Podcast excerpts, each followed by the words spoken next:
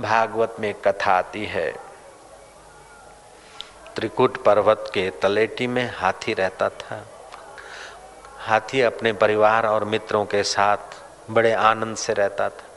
गर्मियों के दिन में जलाशय में जल क्रीड़ा करने गए। जल क्रीड़ा करने गए, जल की कुछ थोड़ी गहराई में गए। उछाल उछाल के सूंड से एक दूसरों को पानी मारते थे, आनंद ले रहे थे। उस हाथी को, गजेंद्र को ग्राह ने पकड़ लिया। ग्राह ने गजेंद्र को पकड़ लिया और गजेंद्र ग्राह का ज़ोर पानी में ज़्यादा होता है। हाथी हाथी का ज़ोर ज़मीन पर होता है और मगर का ज़ोर पानी में होता है। पानी में उसका ज़ोर होने से वो घसीटा जा रहा था अंदर। हाथी ने और दूसरे हाथियों ने सुंडों से कई प्रयत्न किया, लेकिन उस गजेंद्र को त्रिकुट पर्वत की तलेटी में रहने वाले गजेंद्र और उनके साथियों को आखिर निराशा में ही डूबना पड़ा। सारे मित्र चले गए, पत्नी चली गई और परिवार चला गया। संगी साथी चल गए, सारे कोई न निभियो साथ। कह नानिक विपत में टेक एक रघुनाथ। गजेंद्र ने देखा कि सारे साथी आनंद प्रमोद में तो सब साथ थे, लेकिन पानी में घसीटा जा रहा हूँ। गज, मगर मुझे खींचे जा रहा है। अब मृत्यु को देखकर कोई नजीक नहीं आता है, सब चले गए। आखिर गजेंद्र ने प्रार्थना किया कि मैं नहीं जानता हूँ तू कैसा है। जो भी सृष्टि करता परमात्मा है, मैं उसकी शरण हूँ।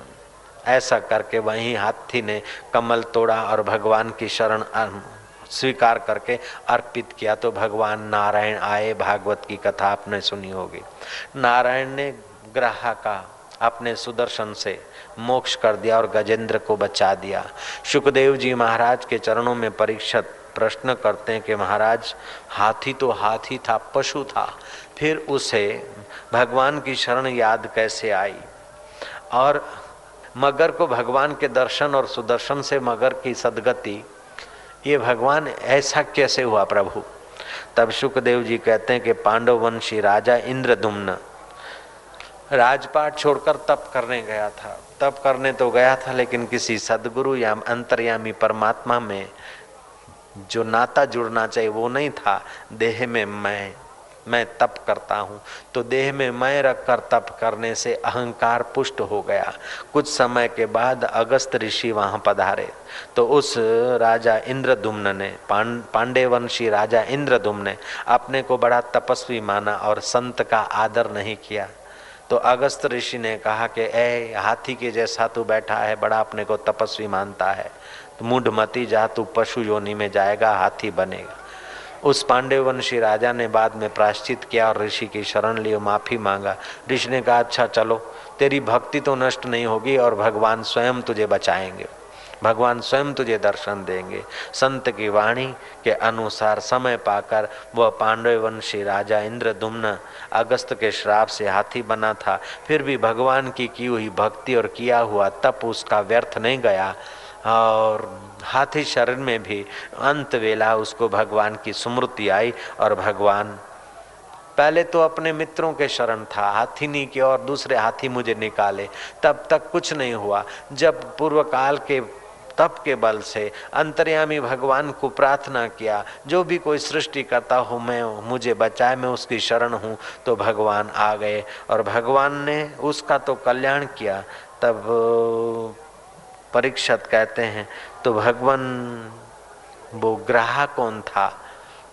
मगर कौन था? बोले, मगर अगले जन्म में गंधर्व स्तंभ हु था। वो हु गंधर्व स्तंभ जल में क्रीड़ा कर रहा था और देवल ऋषि जल के किनारे बैठे थे। वो हु स्तंभ, गंधर्व स्तंभु बार बार देवल ऋषि के पैरों में मगर जैसी चेष्टा करके उनको डराना चाहता था। देवल ऋषि ने कहा कि ए गंधर्व तेरे को अपने गांधर्वीय विद्या का अभिमान है, और तू मगर जैसा भाव करके मेरे को डराना चाहता है, जा तू मगर बनना। फिर प्रायश्चित किया कि महाराज, मेरी भूल हो गई कि अच्छा भूल हो गई तो मगर तो बनेगा, लेकिन भगवान तेरी रक्षा करेंगे, भगवान तेरे को स्वयं दर्शन दे के तेरा उद्धार करेंगे।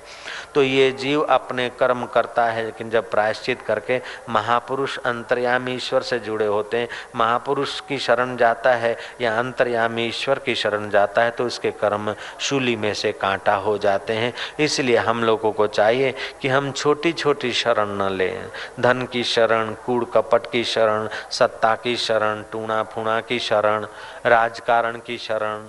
मित्र से चोरी, गुरु से कपट, मित्र से चोरी या हो अंधा या हो कोढ़ी। हम ईमानदारी की शरण जाएँ। भगवान सत्य स्वरूप हैं, हम सत्य की शरण जाएँ। भगवान आनंद स्वरूप हैं, हम भगवान के आनंद के शरण जाएँ। भगवान प्राणी मात्र के सुहृद हैं तो हम सुहृदता के भाव को बढ़ाएँ, न कि शोषण के भाव को। जो भगवान में गुण है, उन गुणों का आदर करेंगे तो हम भगवान की शरण हो जाएँगे। और जो असुरों के दुर्गुण हैं, उन दुर्गुणों का चोरी जा बेगारी कपट, निंदा, राजकारण, ये, वो, शोषण, ऐसे दुर्गुणों का हम सेवन करेंगे तो भगवान की शरण का फ़ायदा नहीं मिलेगा। अगर सद्गुणों का सेवन करेंगे तो भगवान की शरण का फ़ायदा मिलेगा। ये भगवान की शरण जितने अंश में हमारी ठीक से होती है, उतना ही जीवन सहज स्वभाव से सामर्थ्य ले आता है। योग वशिष्ठ महारामायण में कथा आती है। सांबर दैत्य ने अपनी माया से तप इतना किया कि वो अपनी माया से उसने तीन दैत्य बनाए। नगर बनाया, उस नगर के रखवाले महायोधे दाम, व्याल और कट। ये नगर के रखवाले दाम, व्याल, कट इतने बलवान कि महाराज देवताओं को भी हंफा देते थे। कई बार देव दानव युद्ध में इन दाम, व्याल, कट को अभूतपूर्व विजय मिली और देवता हार गए। आखिर दाम ब्याल कट के इन। इस पराक्रम से देवता तंग हो गए, घबराए और भगवान ब्रह्मा जी के पास गए। ब्रह्मा जी को प्रार्थना किया कि ये तो हमारा चूर्ण कर देते हैं। हमें जगह छोड़कर भाग जाना पड़ता है। ये असुर सुरपुरी तक भी अपना प्रभाव जमा रहे हैं। हे भगवान, ये कैसे मरेंगे? ब्रह्मा जी ने कहा कि ये सांबर दैत्य के उपाय हुए हैं। इनको मैं और मेरा फुरता नहीं।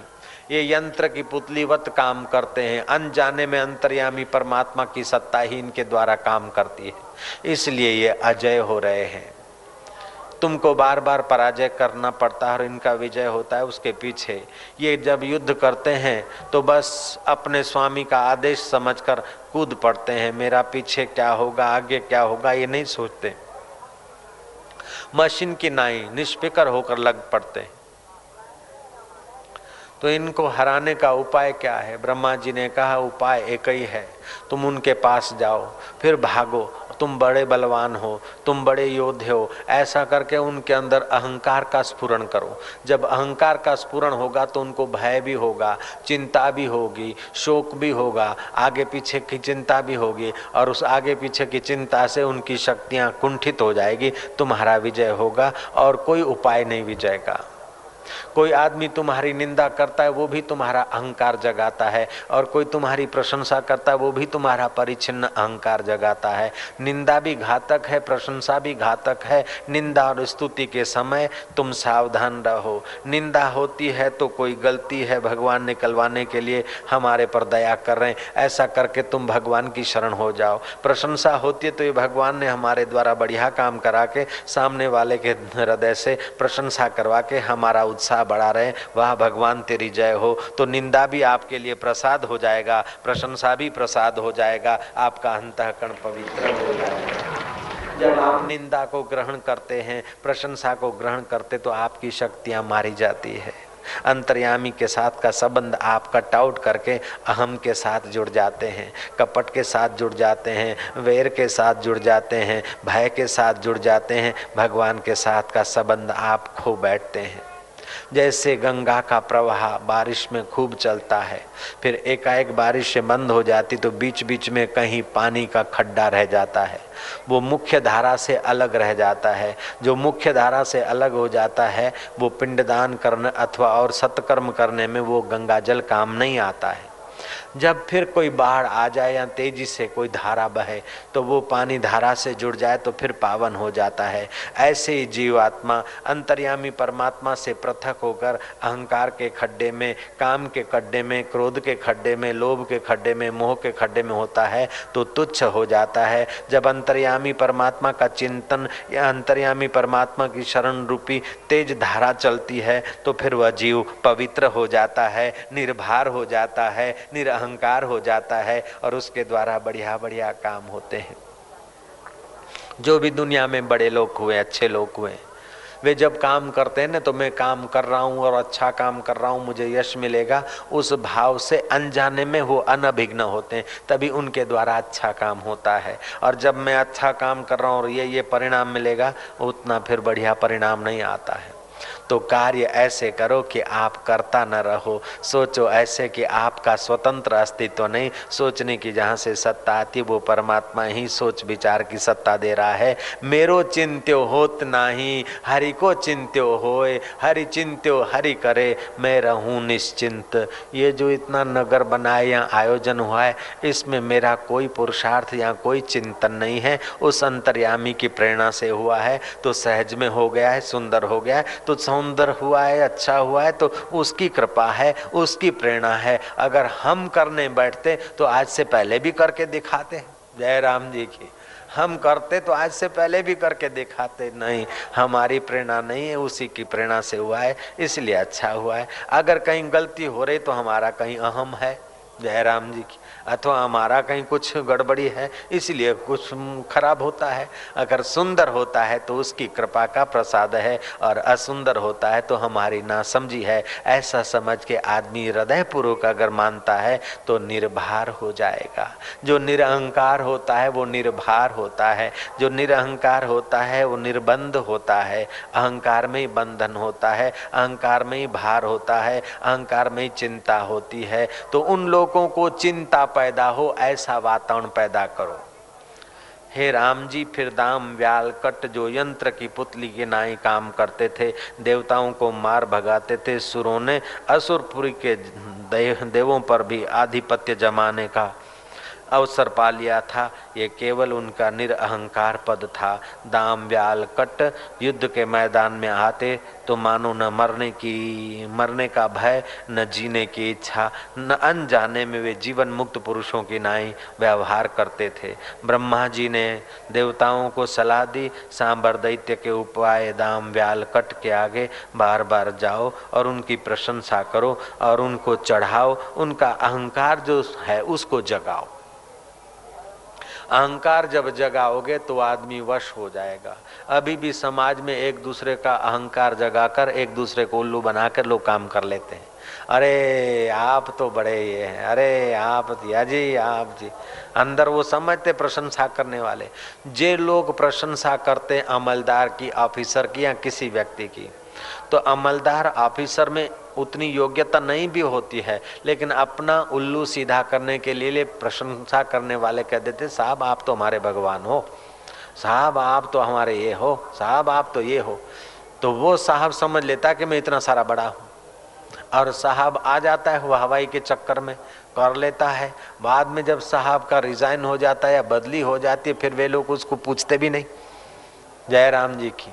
सच्चा साहब तो वो अंतर्यामी परमात्मा है। साहब तेरी साहबी, घट घट रही समाए। जैसे मेहंदी बीच में लाली रही छुपाए। ऐसे सच्चा साहब तो वो परमात्मा है। कोई तुम्हें साहब करके चढ़ाता है तो तुम समझना उसी को साहब करके कह रहा है। मैं साहब नहीं, साहब तो तू है, जो मेरे दिल की धड़कने चला रहा है। मैं स्वामी नहीं, स्वामी तो तू है, जो मेरे मन और इंद्रियों का संचालन कर रहा है। मैं संत नहीं हूँ, संत तो तू है। जन्मों का अंत तो तेरे दर्शन से होता है, तू ही सच्चा संत है, मैं काय का संत। इस प्रकार जो ईमानदारी से भगवान के साथ तालमेल कर लेता है हमारा अंतकरण तो भगवत भाव से पावन होता है और हमारे जीवन में चलते फिरते साधना हो जाती है।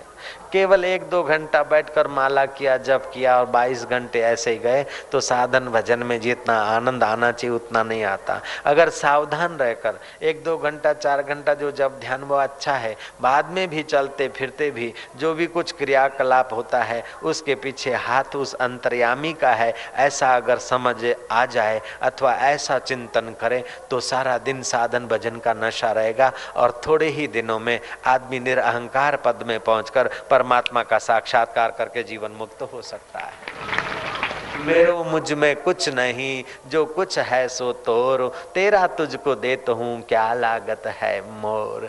इसको शरणागति योग भी कह दो, भक्ति भाव भी कह दो। अथवा कोई वेदांती है तो ऐसा सोचे कि जो कुछ हो रहा है, प्रकृति में हो रहा है, मुझे सच्चिदानंद आत्मा में इसकी गंध भी नहीं है। अगर भक्त है तो कि ये सब भगवान की लीला है। अगर कर्म योगी है तो वह निष्काम कर्म करने की सत्ता भगवान दे रहा है। सब भगवान की सत्ता से प्रकृति में कर्म हो रहे हैं। कैसे भी करके अपना परिच्छिन्न अहंकार आदमी जितना जितना गलित करता है, उतना उतना महान होता है और जितना जितना अहंकार आता है, उतना उतना वो शुद्र हो जाता है। ब्रह्मा जी ने कहा कि देवता लोग तुम जाओ और उनको अहंकार उपजे, ऐसा वातावरण करो। देवता लोग गए बार बार नजीक जाए। अरे भाई, तुम तो बड़े योद्धे हो। तुमने तो हम लोगों को कई बार मार भगाया है। तुम तो बड़े योद्धे हो। क्या तुमको मरने का भी डर नहीं लगता है? तुम्हारे पुत्रों का तो ख्याल करो, तुम्हारे परिवार का तो ख्याल करो। इस प्रकार उनमें मोह ममता जगाई, अहंकार और मोह ममता जगाई। बाद में वो दाम ब्याल कट भूतकाल का और भविष्य काल का चिंतन करने लगे। अहंकार भी उनका फूरित स्फूरित हुआ। अब देवताओं ने देखा कि अब बराबर इनका अहंकार और मोह जगा है। अब इनके साथ डट कर युद्ध करो। डट कर देवताओं ने युद्ध की तो वो मारे, भय के भाग गए। अब हार के भागे तो सांबरी दैत्य मार डालेगा। इसलिए वे पाताल में चले गए, दाम व्याल कट किसी कारण वशात यमराज पाताल लोक में गए। जैसे पापी को स्त्री प्राप्त होती है, ऐसे उनको पाताल लोक में स्त्रियाँ प्राप्त हुई। और उन स्त्रियों के साथ भोग वासना से जीने लगे ताकि उनका अहंकार और मोह ममता पनपने लगी। फक्कड़ निर्भीक रहता है और मोही भयभीत रहता है। मनुष्य तो दोनों है, लेकिन जो मोही है, उसको संसार की सुविधाओं का सुख है। फक्कड़ को संसार की सुविधाओं की इतनी गुलामी नहीं होती, इसलिए फक्कड़ मज़े में रहता है। जंगल में है तुझे मंगल, जो होए तू फक्कड़। होए तू फक्कड़, दिल के छोड़े मक्कड़। किस्मत तेरी सब करेंगे जो आम के छोड़े अक्कड़। ऐसा बेड़ा पार हो जाता है। अरे, ये फक्कड़ है। ये तो मस्त राम है। अरे, इसको कोई परवाह नहीं। परवाह क्यों नहीं? परवाह जगाओ। अरे, महाराज, आपको ठंडी लग रही जरा ख्याल करो। ए, महाराज, जरा सुल्फा पी लो। ए, महाराज, जरा ये खा लो। ए, महाराज, जरा ये खा लो। फिर देखो फक्कड़। एक बार राजा की सवारी गई। ओ, पुलिस के आदमियों ने कहा है महाराज, किनारे हो जाओ। राजा की सवारी जा रही, बोले, राजा का का राजा? राजा तो भगवान है और हम उसी के हैं, भक्त। राजा को बोलो, किनारे से दब के चला जाए, सुकड़ के निकल जाए। उनको कह दो, महाराज बैठे मंत्री ने जाके राजा को कहा कि वो साधु बोलता है कि, हम महाराज हैं, तू तो राजा है, हम महान राज है। तू काय का राजा? धरती तो मेरे भगवान के, तू काय का मालिक? बड़ा महीपति आया है, हम नहीं उठते यहाँ से। राजा ने कहा, फिर ये साधु को ठीक करना है तो क्या करना चाहिए? मंत्री ने कहा, अभी तो अपने को सुकड़ के निकलना पड़ेगा, बाद में इलाज कर लेंगे साधु का। जयराम जी की, मैंने सुनी है, महापुरुषों से एक कथा। मंत्री को कहा, कुछ भी हो जाए, ये साधु को जो कह रहा है ना, हम महाराज हैं राजादी राज हैं और भगवान की धरती है, तू काय का महापति वो मेरे आगे प्रणाम करता हुआ उसको कर दो। अगर हिंटर और चाबुक मारोगे तो ये जमाना नहीं था उस समय। साधु को कोई हिंटर मारे या अभी भी साधु के ऊपर कोई जुल्म करे तो हंगामा हो जाएगा। ये भारत भूमि है। तो कुछ युक्ति, कुछ दाव पेच करो। बोले, महाराज, चिंता न करो आप। मंत्री ने क्या करा, वैशा के पास गया कि कुछ भी हो जाए इस महाराज को, जी हजूरी राजा के आगे करने लग जाए। वैश्या ठन कर सेवी कहा होकर गई, महाराज, आप यहीं बैठे जरा ये खाओ। वो खाया वो खाया, कुछ दिन हुए। महाराज, मैं रोज लाती हूँ, आती हूँ, बरसात में भीगने का भय लगता है। आज्ञा दे दीजिए कि आपकी कुटिया के पास में छोटी सी कुटिया बना दूँ। और छोटी सी कुटिया बन गई। अब छोटी सी कुटिया बनते बनते वो महाराज के साथ सेविका मिसिस महाराज हो गई, जयराम जी की। अब वो मिसिस महाराज हो गए कि राजा साहब, बड़े दानी हैं। ठाकुर जी का भोग लगाकर आपको देती हूँ, मोहन भोग ठाकुर जी का। राजा साहब को दे आओ, राजा साहब का अभिवादन करके आओ। तो आप अपने को धन मिलेगा, क्योंकि अब मैं माँ भी तो होने वाली हूँ, जरा तो ख्याल करो। राजा जी राजन दाता महाराज, मोहन भोग पाइए आपका, कल्याण मस्तु ये। राजा ने कहा, क्यों महाराज? तुम तो बोलते हो पृथ्वी भगवान की है, हम तो महाराज हैं। अब क्यों मुंथाल लेकर दे रहे हो, मस्का मार रहे हो, क्या बात है महाराज? अरे, ये जीव के चस्के ने और वाहवाही ने मुझे दिन बना दिया। पुराने संस्कार थे, वो फिर फकड़ हो गए। तो कहने का तात्पर्य है कि भगवान का होकर ही भगवान के साथ, अंतर आत्मदेव के साथ जुड़कर अगर व्यवहार करता है आदमी तो निर्मम निरहंकार होता है। अगर देह के साथ जुड़ता है, परिस्थितियों के साथ जुड़ता है तो लघु हो जाता है और परमेश्वर के साथ जुड़ता है तो महान हो जाता है। दिल रुबा, दिल की सुनाऊं, सुनने वाला कौन है?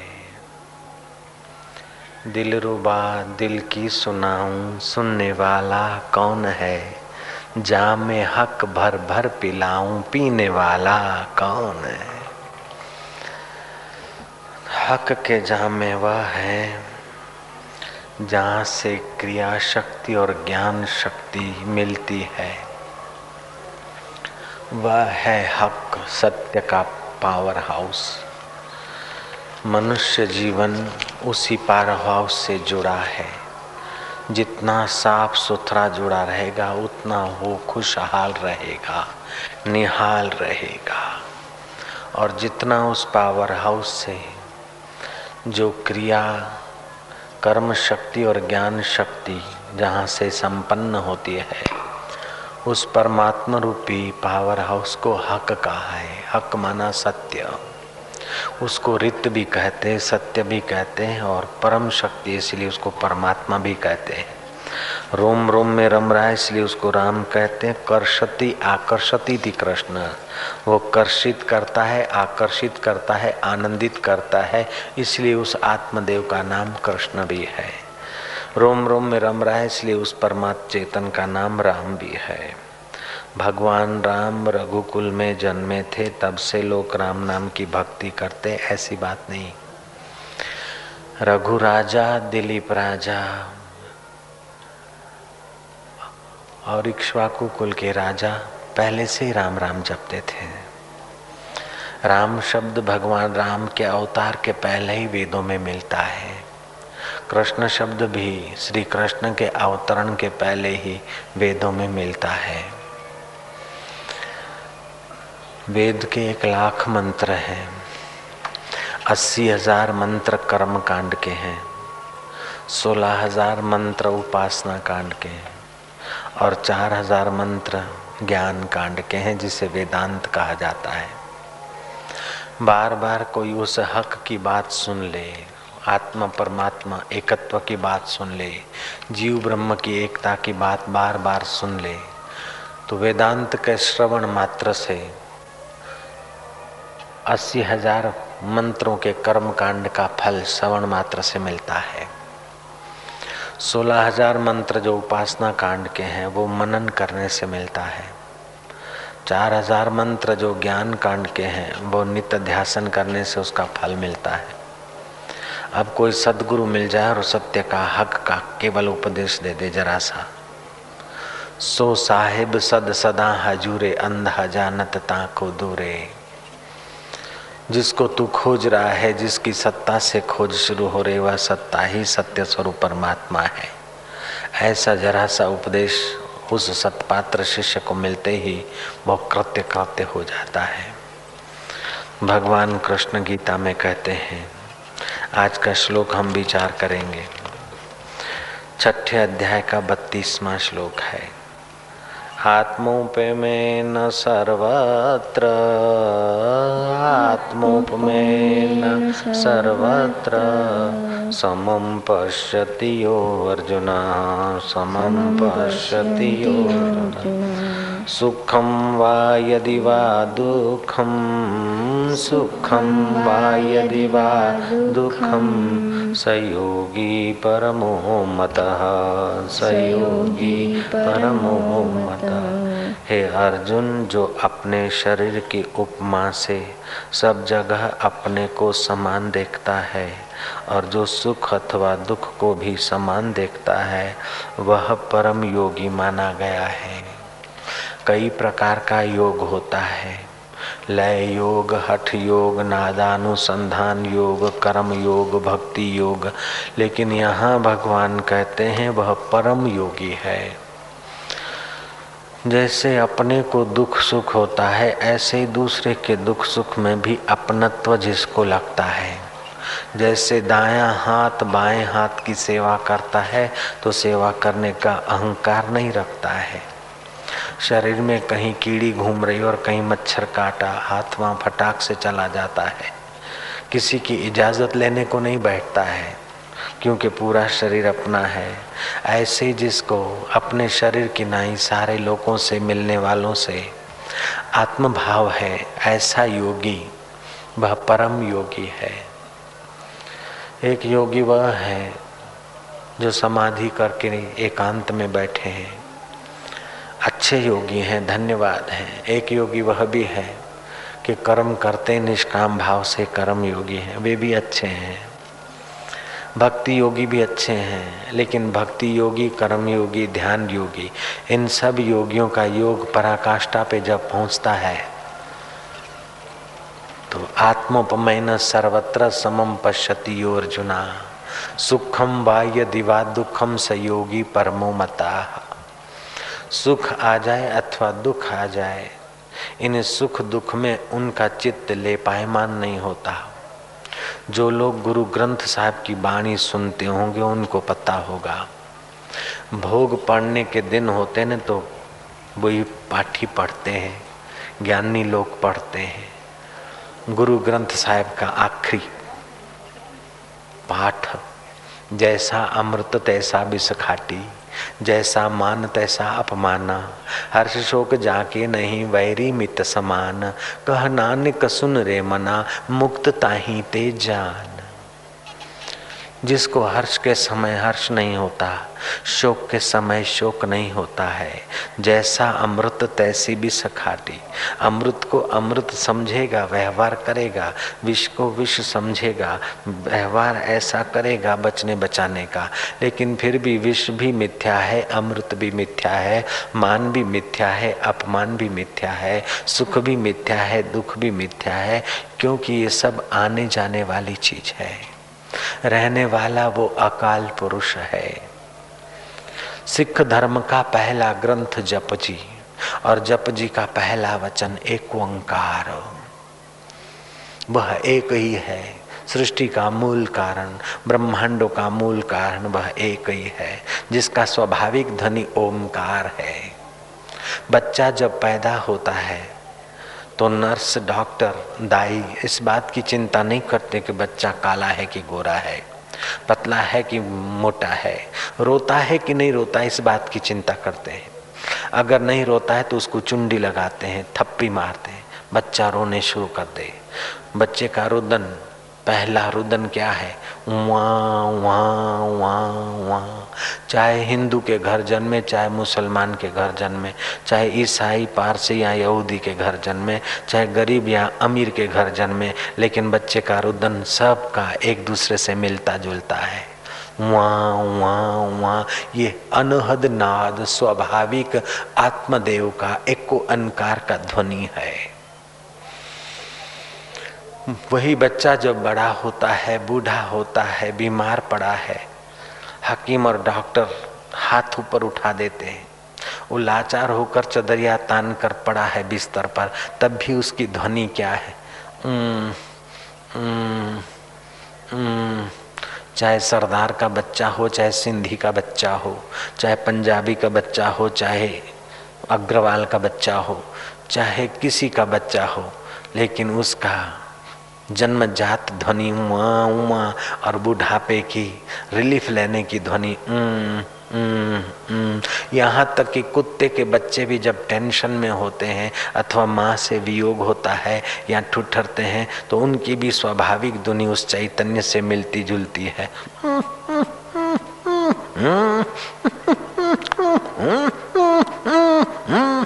ये कोई तुम सिखाने नहीं जाते, अथवा मैंने उनको कॉलेज में भेजा नहीं कि तुम ऐसा करना। जयराम जी तो बोलना पड़ेगा, ये स्वाभाविक धुनी उस अकाल की है। शरीर तो काल के ग्रस्त होता है। सुख भी काल के अधीन और काल से मरता है, पैदा होता है। दुख भी पैदा होता है।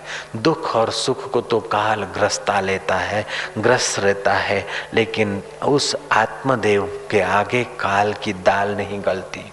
वो अकाल पुरुष है। अयोनि है। योनि में तुम्हारा, हमारा शरीर आता है, लेकिन तुम हम योनि में नहीं आते। हैं अकाल पुरुष एक ओंकार सतनाम, कर्ता पुरुष वही करता धरता है, वही पावर हाउस है। कर्ता पुरुष निर्भव, निर्वैर, उसका कोई वैरी नहीं है और उसको भयभीत कर सके, ऐसी विश्व में कोई परिस्थिति ही नहीं हो सकती है। नित्य परलय नैमितिक परलय, आत्यंतिक परलय, महाप्रलय भी हो जाए, फिर भी अकाल पुरुष का बाल बांका नहीं होता है।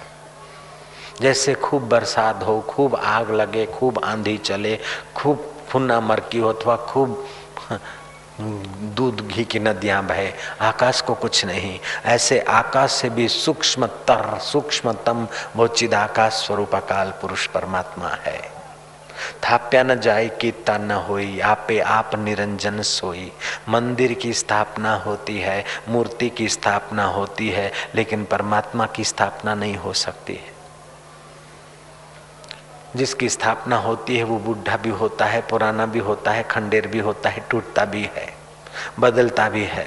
शरीर भी पैदा होता है तो जर्जरीभूत हो जाता है, लेकिन वो परमात्मा पैदा नहीं होता है, वो योनि में नहीं आता। अकाल पुरुष अजूनी सहबंग वो कैसे मिले? बोले गुरु प्रसाद गुरु किसको बोलते हैं? सतपुरुख पिछानिया सतगुरुता का नाम।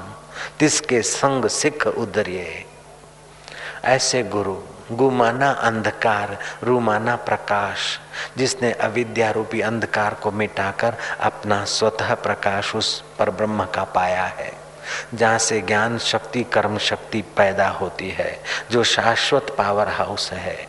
दुनिया के जो विद्वान है, उन विद्वानों को विद विद्वता की चेतना वहीं से मिलती है। बुद्धिमानों को बुद्धि वहीं से मिलती है। सत्तावान को सत्ता संभालने की शक्ति उसी पावर हाउस से आती है। दाताओं को दया करने की क्षमता वहीं से स्फुरित होती है।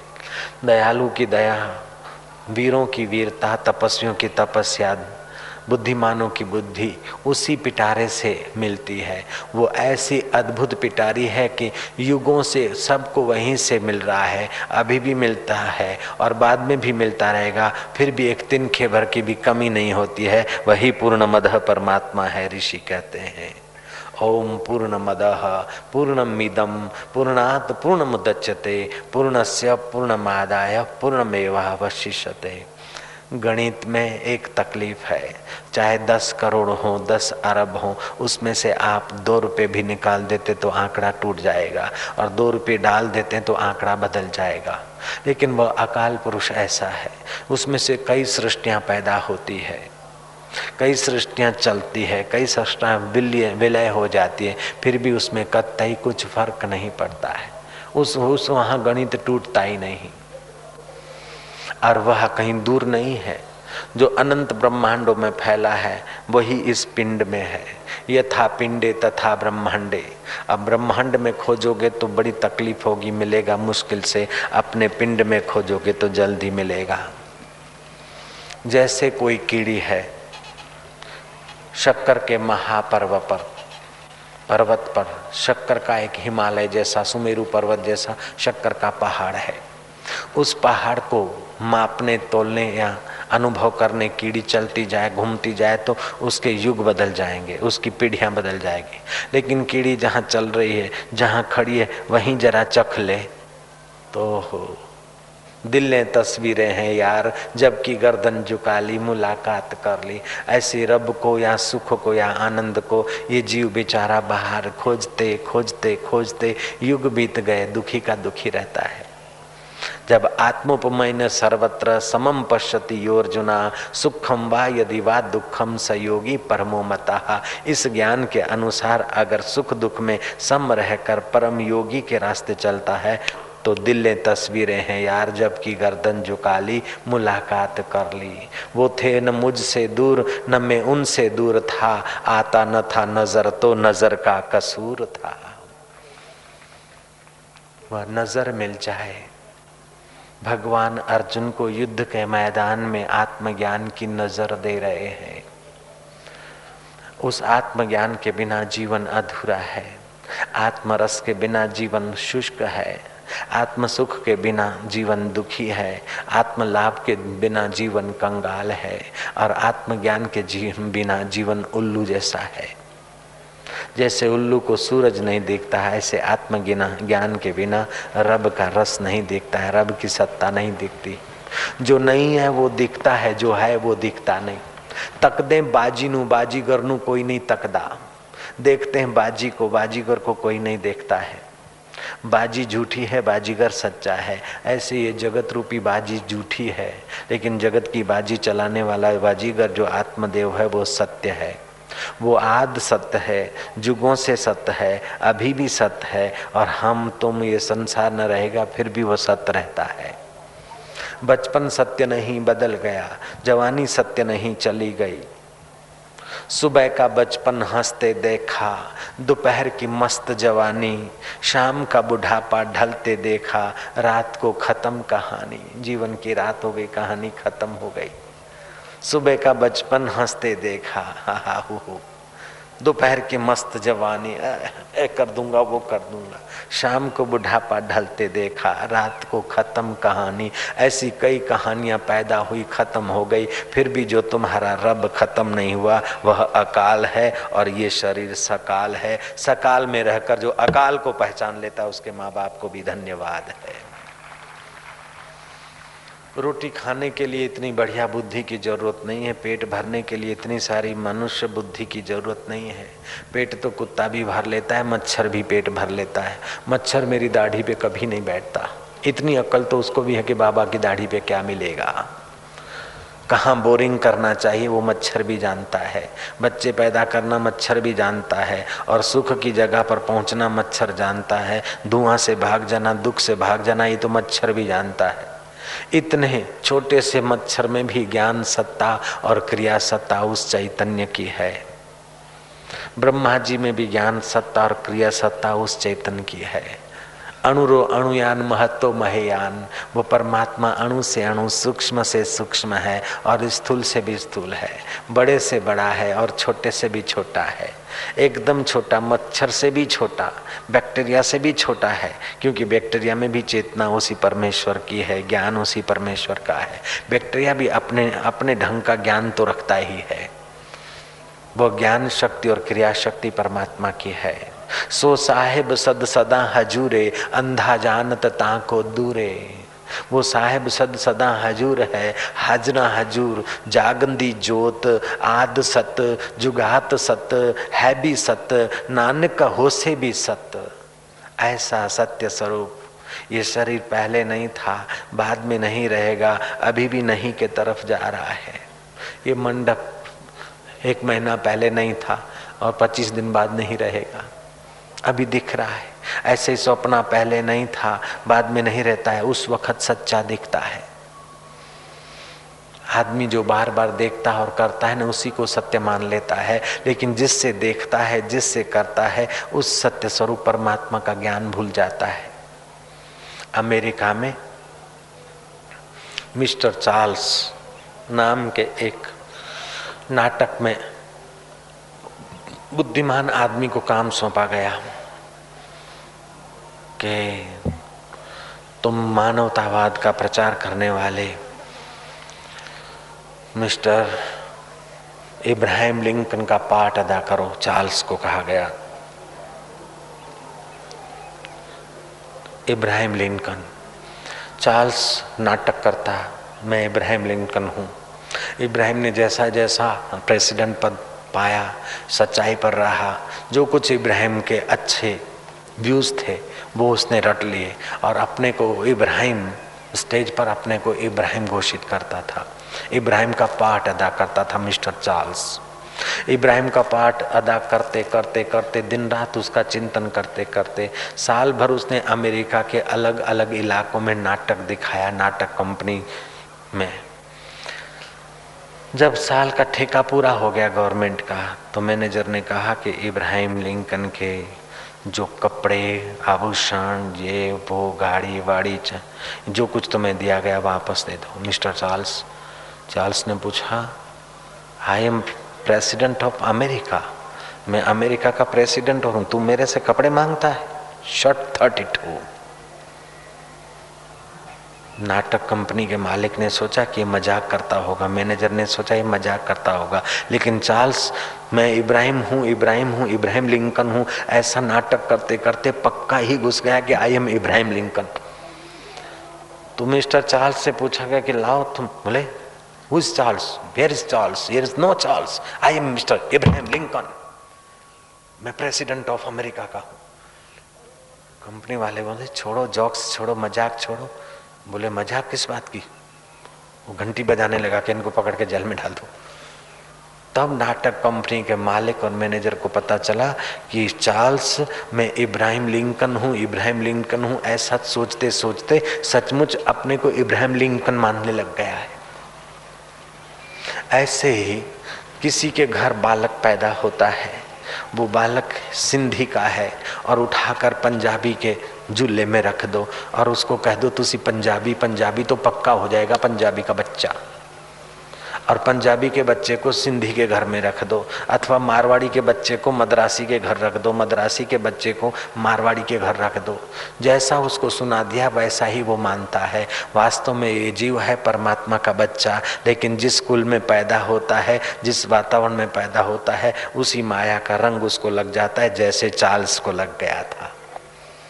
जयराम जी की। इसलिए नानक जी ने कहा, निर्भव जपे, सकल भव मिटे, संत कृपाते प्राणी छूटे उस निर्भव को जपो, उस अकाल को सुनो, अपनी वास्तविक हकीकत को सुनो, उसी का मनन करो, उसी का विचार करो तो वही भाव जागृत होगा। उल्टा विचार करते करते उल्टा ही सही लग रहा है और सही पराया लग रहा है। जो हम वास्तविक में हैं, वो लग रहा है कि कहीं मिलेगा मरने के बाद। और जो हम नहीं हैं, उसको ही सजाए धजाए हुए कि ये मेरी जाति है। कौन हो कि मैं अग्रवाल हूँ? भैया अग्रवाल तू अग्रवाल है, तू कौन है कि मैं सिंधी हूँ? तू कौन है मैं पंजाबी हूँ? तू कौन है मैं फलाना हूँ? वास्तविक में हम भूल गए। ये पंजाबी सिंधी अग्रवाल, ये शरीर की जाति है। शरीर का कुल है। तुम्हारी जात तो परमात्मा की जात है। तुम्हारी जात अकाल की जात है।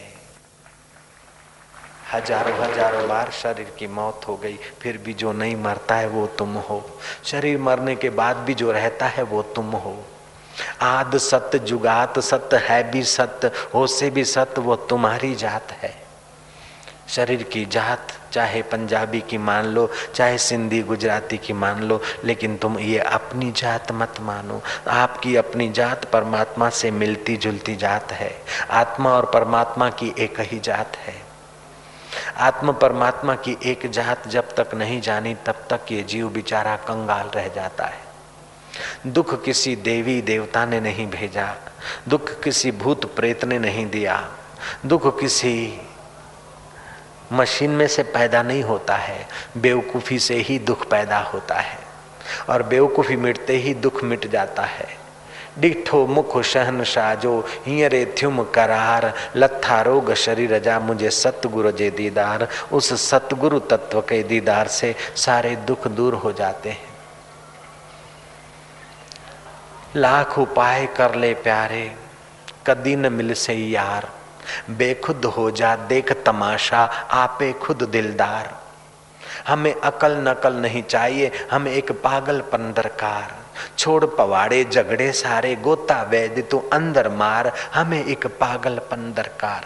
ये तो पागल है, पागल गल को पा लिया कि हम कौन है, जयराम जी की। पागल बनना पड़ेगा। पागल का मतलब है गल को, बात को पालो, बात को समझ लो और उसी में टिक जाओ, उसी में गोता मारो।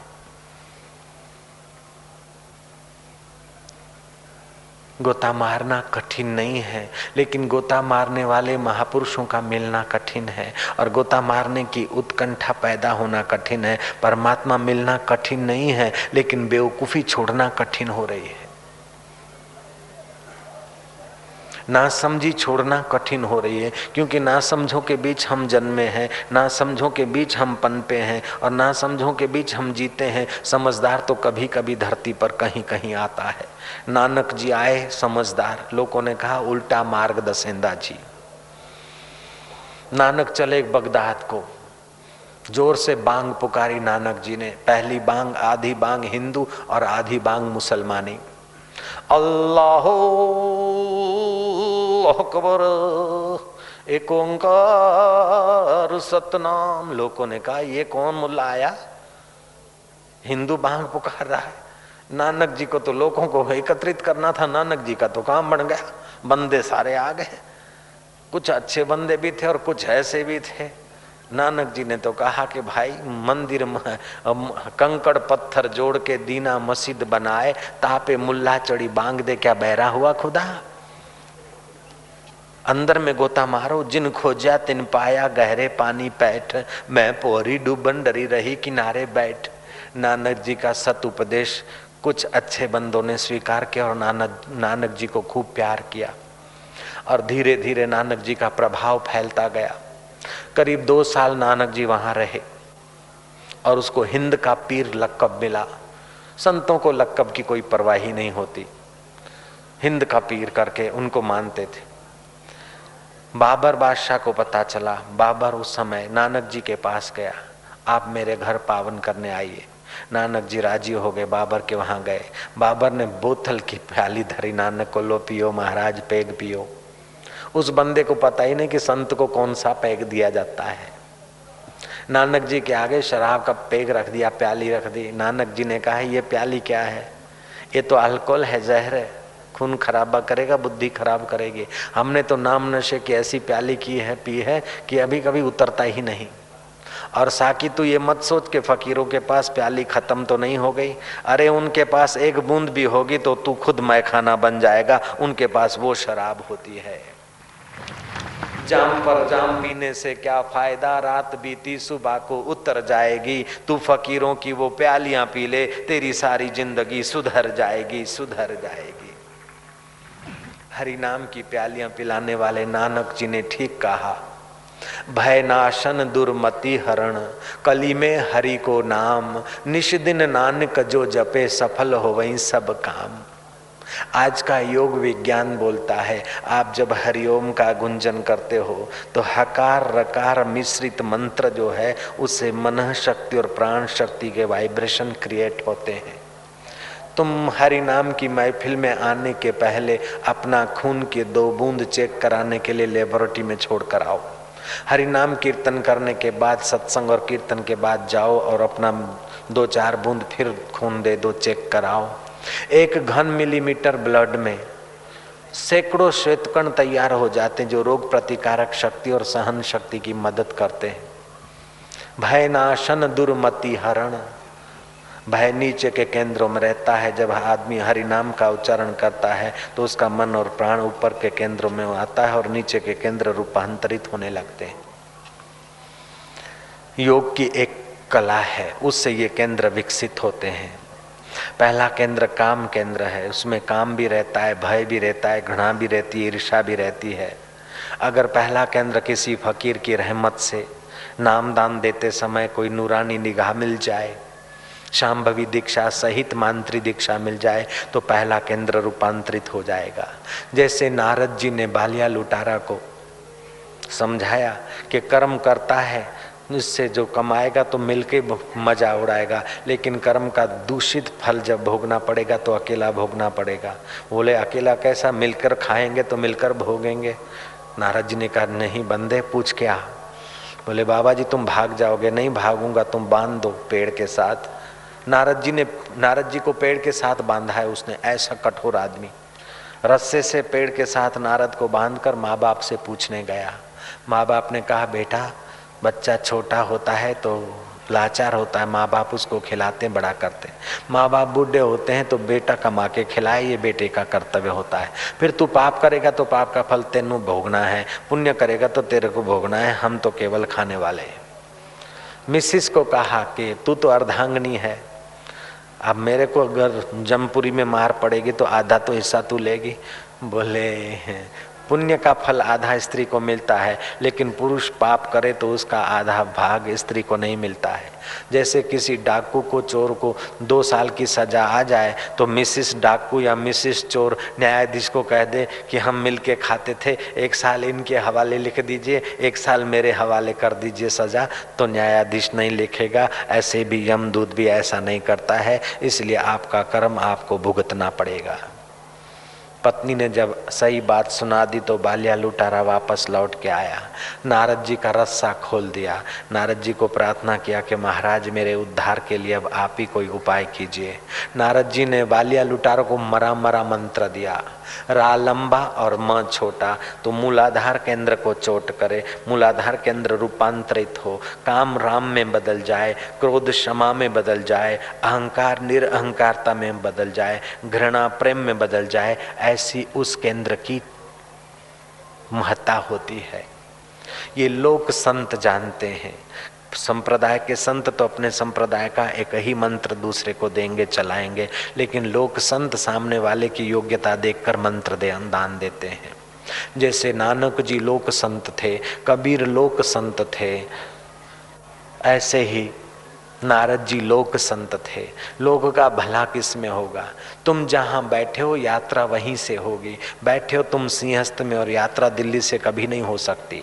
बैठे हो उज्जैन में और इंदौर से यात्रा नहीं कर सकते हो। उज्जैन से यात्रा होगी। ऐसे ही तुम्हारा मन और प्राण कौन से केंद्रों में है? ऐसा जानने वाला फकीर मिल जाए और फिर उसी केंद्र पर चोट करने वाला मंत्र तुम्हें मिल जाए तो चार दिन के अंदर आपके जीवन में चमत्कार शुरू हो जाएगा। बिल्कुल पक्की बात है।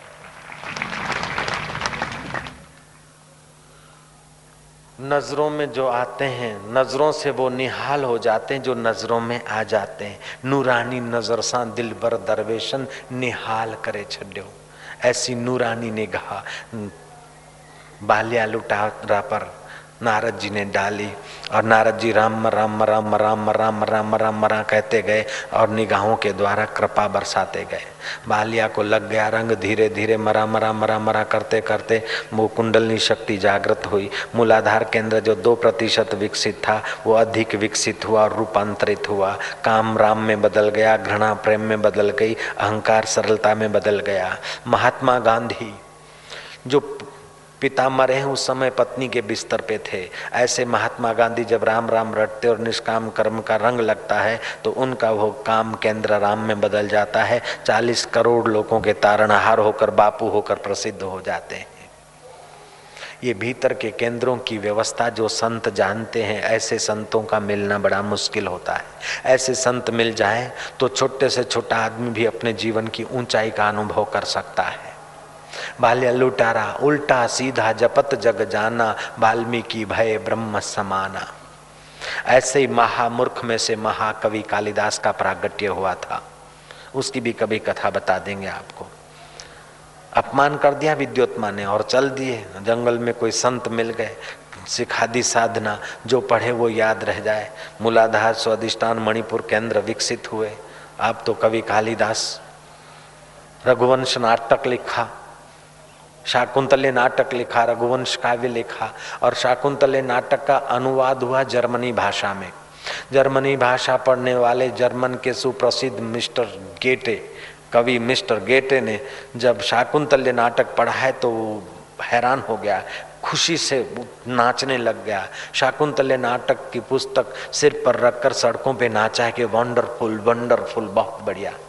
भूतपूर्व जो महामूर्ख थे, वे महाकवि कालिदास हो गए। मानना पड़ेगा कि ये केंद्र अविकसित थे तो महामूर्ख थे और केंद्र विकसित हुए तो महाकवि कालिदास हो गए। योगियों का कहना है कि धारणा, ध्यान और प्राणायाम की रिधम अगर सेट हो जाए तो आपके श्वासोश्वास की जो रिधम बारह उंगल पर चलती है, वो अगर नौ उंगल पे चलने लग जाए तो कवित्व शक्ति निखर आती है। अगर ग्यारह उंगल पर पहुँच जाती है तो निष्कामता और सरलता और पटुता और वाणी का आकर्षण आपका स्वाभाविक होने लगता है। दो उंगल अगर नियंत्रित होती है तो शास्त्रों के रहस्य प्रकट होने लगते हैं। चार उंगल अगर नियंत्रित होती है तो दूरदर्शन दूर श्रवण की सिद्धियाँ आने लगती है। तो ये सारी की सारी सूक्ष्म शक्तियाँ तुम्हारे अंदर निहित है। लेकिन गलती क्या होती है कि उधर हम ध्यान नहीं देते हैं। बाहर समझते कि ये देवी बड़ी है, वो देवता बड़ा है, ये बड़ा है, वो बड़ा है, बड़े में बड़ा तेरा रब है। जय राम जी की। जितना तू उसके करीब जाता है, जितना तू गहरी यात्रा कराने वाले किसी महापुरुष की शरण लेता है, उतना ही तेरा जीवन जीवन दाता के क्रिया शक्ति और ज्ञान शक्ति से संपन्न होता है। कबीर जी ने ठीक कहा सुन्या सखना कोई नहीं, सबके पीतर लाल। मूर्ख ग्रंथि खोले नहीं, कर्मी भयो कंगाल। कर्मी तो कर्म कांड में ही अपने को कंगाल कर चुका, और मूर्ख हृदय की ग्रंथि नहीं खोलता है। कोई विरला होता है गुरमुख। घर विच आनंद रहा भरपूर, मनमुख स्वाद न पाया। साध जना मिल हर जस जागाइयो। साधुओं से मिलकर हर जस गाने का मतलब ही यह है कि हरि का जप करते करते इन केंद्रों को कैसे रूपांतरित करें। जो जैन धर्मी हैं, उनको पता होगा कि भगवान महावीर के चित्र को जब देखोगे, प्रतिमा को देखोगे तो नाभि पर चमचम चमकती मोत एक एक मोती दिखेगा, नाभि से ऊपर दूसरा मोती दिखेगा, फिर हृदय पर तीसरा मोती, चौथा मोती दिखेगा ब्रुकुटी में मोती दिखेगा। ये मूर्ति में जो मोती दिखाए जा रहे हैं, वो उसके पीछे संकेत है कि तुम्हारे सुषुप्त केंद्रों को रूपांतरित करके चमकाओ ताकि तुम भी वर्धमान से महावीर हो जाओ। महावीर का ये मतलब नहीं कि युद्ध के मैदान में बंदूक लेकर गए थे, कईयों को मार गिराया, इसलिए महावीर बने। नहीं, अंदर के जो काम केंद्र थे, उनको राम में बदल दिया, क्रोध को क्षमा में बदल दिया, हिंसा को अहिंसा में बदल दिया, अंदर के शत्रुओं को जीत लिया, वे केंद्र विकसित किए, इसलिए वर्धमान का नाम इस देश के लोगों ने भगवान महावीर रखा। ऐसे ही तुम्हारा नाम चाहे बाहर से कुछ भी हो, तुम्हारे अंदर के केंद्र जितने अंश में बदलते हैं, उतना ही तुम्हारा जीवन धन्य हो जाता है। नारायण नारायण नारायण। अगर तीसरा केंद्र दस प्रतिशत तुम्हारा विकसित है तो तुम राज्य सत्ता में सफल राजा हो जाओगे, प्रचार के जगत में सफल प्रवक्ता हो जाओगे, उद्योग जगत में सफल हो जाओगे। लेकिन इन बाह्य सफलताओं के बाद भी अगर तुम्हें अंदर का आनंद नहीं मिला तो तुम शराब की शरण जाओगे। जय राम जी की। तुम दुराचार की शरण जा सकते हो, इसलिए साध जना मिल हर जस गाइए कह दिया चौथा केंद्र भी विकसित होना चाहिए, जहाँ अनहद नाद चलता है। घड़ियाल चल रहा था, उसका लोलक का आवाज़ आ रहा था सेठ को। थोड़ी देर के बाद आवाज़ आना बंद हो गया। मुनिम को कहा कि देखो, घड़ी बंद तो नहीं हो गई। वो लोलक वाला घड़ियाल होता ना, खट खट खट खट, चाबी से चलता है। आठ दिन में बंदा चाबी देता, खट खट चलता रहता। वो बोले, वो लोलक बंद तो नहीं हो गया? मुनिम ने कहा, सेठ जी, लोलक तो चल रहा है। बोले आवाज़ नहीं आता है। बोले अभी अभी बारात जा रही है ना तो बारात के शोर शराबे में वो कढ़ी का आवाज़ दब गया। ऐसे ही सोहम सोहम का, अनहद नाद का आवाज़ आ रहा है। लेकिन मन की बाहर की बारातों की संकल्प विकल्पों की भीड़ में वो अनहद नाद सुनाई नहीं पड़ता है। थोड़ा सा अभ्यास करे तो एक बार पकड़ में आ जाए तो फिर चालू व्यवहार में भी सुनाई पड़ेगा।